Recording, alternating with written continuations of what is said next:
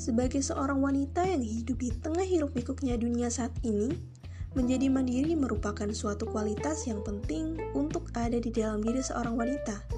Karena perubahan situasi yang tidak menentu serta bisa saja tiba-tiba terjadi suatu saat nanti, misalnya hubungan yang tengah dijalani gagal ataupun terjadi tragedi yang membuat kita tidak lagi bisa bertumpu pada seseorang yang biasanya berada di samping kita.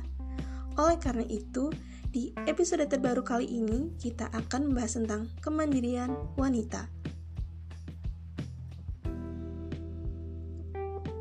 Menjadi wanita mandiri sendiri bukan berarti bahwa kita tidak memperbolehkan sama sekali pria ataupun laki-laki untuk membantu kita dalam kehidupan sehari-hari. Bukan berarti pula kita harus dapat hidup tanpa mereka secara keseluruhan.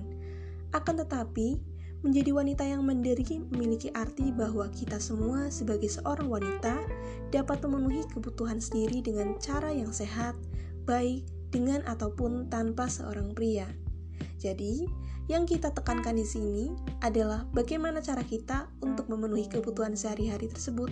Apakah cara tersebut dapat dihitung sebagai cara yang sehat atau tidak? Selain itu, dengan kemandirian, seorang wanita dapat mempromosikan harga diri dan juga kepercayaan dirinya. Karena dengan merasa mandiri, tentunya seorang wanita menjadi dapat untuk menjauhkan diri apabila ia tengah berhadapan dengan situasi yang tidak menyenangkan atau melecehkan. Dengan merasa mandiri pula, seorang wanita menjadi dapat menghargai dirinya sendiri dan dapat mencintai dirinya sendiri pula.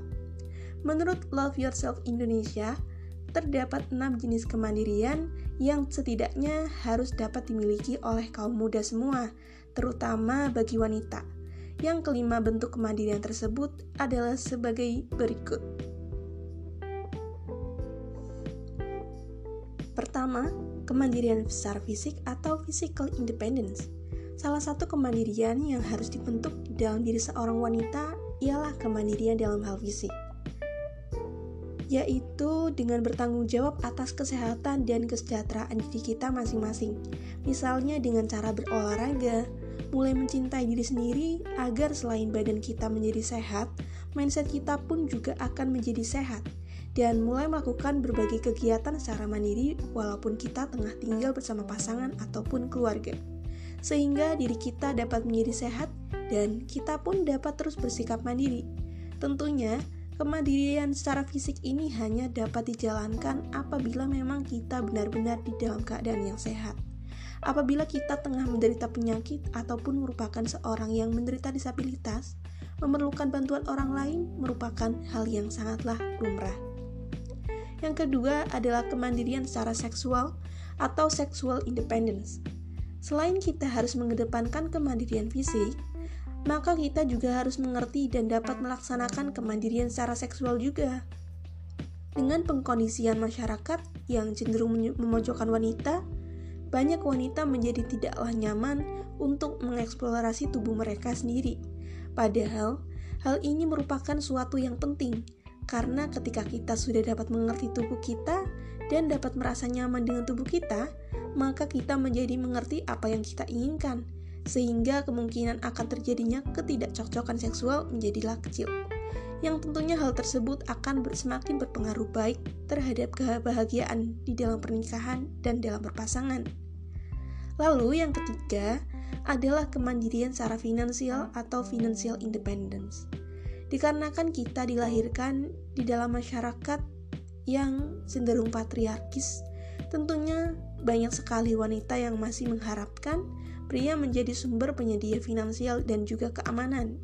Banyak wanita yang merasa bahwa pria dapat memberikan kekayaan seperti rumah dan mobil dianggap sebagai sebuah pasangan yang ideal atau lebih baik. Padahal wanita juga bisa loh untuk bekerja dan mendapatkan segala hal tersebut melalui jerupaya sendiri, sehingga ia dapat bersama dengan pria yang benar-benar dicintainya. Maka apabila wanita mulai bertindak mandiri secara finansial, ia akan dapat mencintai pria untuk dirinya sendiri dan bukan karena apa yang dapat mereka berikan terhadap kita semua. Selain itu, sikap mandiri secara finansial juga menjadi perlu ketika pasangan teman-teman meninggal ataupun ketika dalam keadaan bercerai. Dengan demikian, menjadi wanita yang mandiri secara finansial akan dapat meningkatkan harga diri sekaligus memberikan kebebasan penuh untuk para wanita dan membuat pilihan yang lebih baik di dalam hubungan mereka. Yang keempat adalah kemandirian secara emosional atau emotional independence. Kemandirian emosional merupakan sebuah kemampuan untuk dapat menangani masalah emosional secara mandiri. Ketika kita sangat bertumpu dengan orang lain akan kebutuhan emosional, maka hal tersebut sangatlah berpotensial untuk menarik perhatian laki-laki yang insecure. Selain itu, sikap kodependensi berlebihan dalam hal emosional juga berpotensi untuk mengusir laki-laki yang hendak mencari wanita yang kuat dan mandiri. Oleh karena itu, kita harus dapat menyembuhkan berbagai luka yang ada, baik itu luka karena masa lalu, orang lain, atau dikarenakan berbagai hal lainnya. Karena ketika berbagai luka yang kita miliki sembuh, maka kita pun akan dapat mulai belajar dan tidak terlalu bergantung dengan orang lain untuk kebutuhan emosional kita. Dan yang terakhir adalah kemandirian secara sosial atau social independence. Selain wanita harus dapat bersikap mandiri secara fisik, seksual, finansial, dan emosional, wanita juga harus dapat bersikap mandiri secara sosial.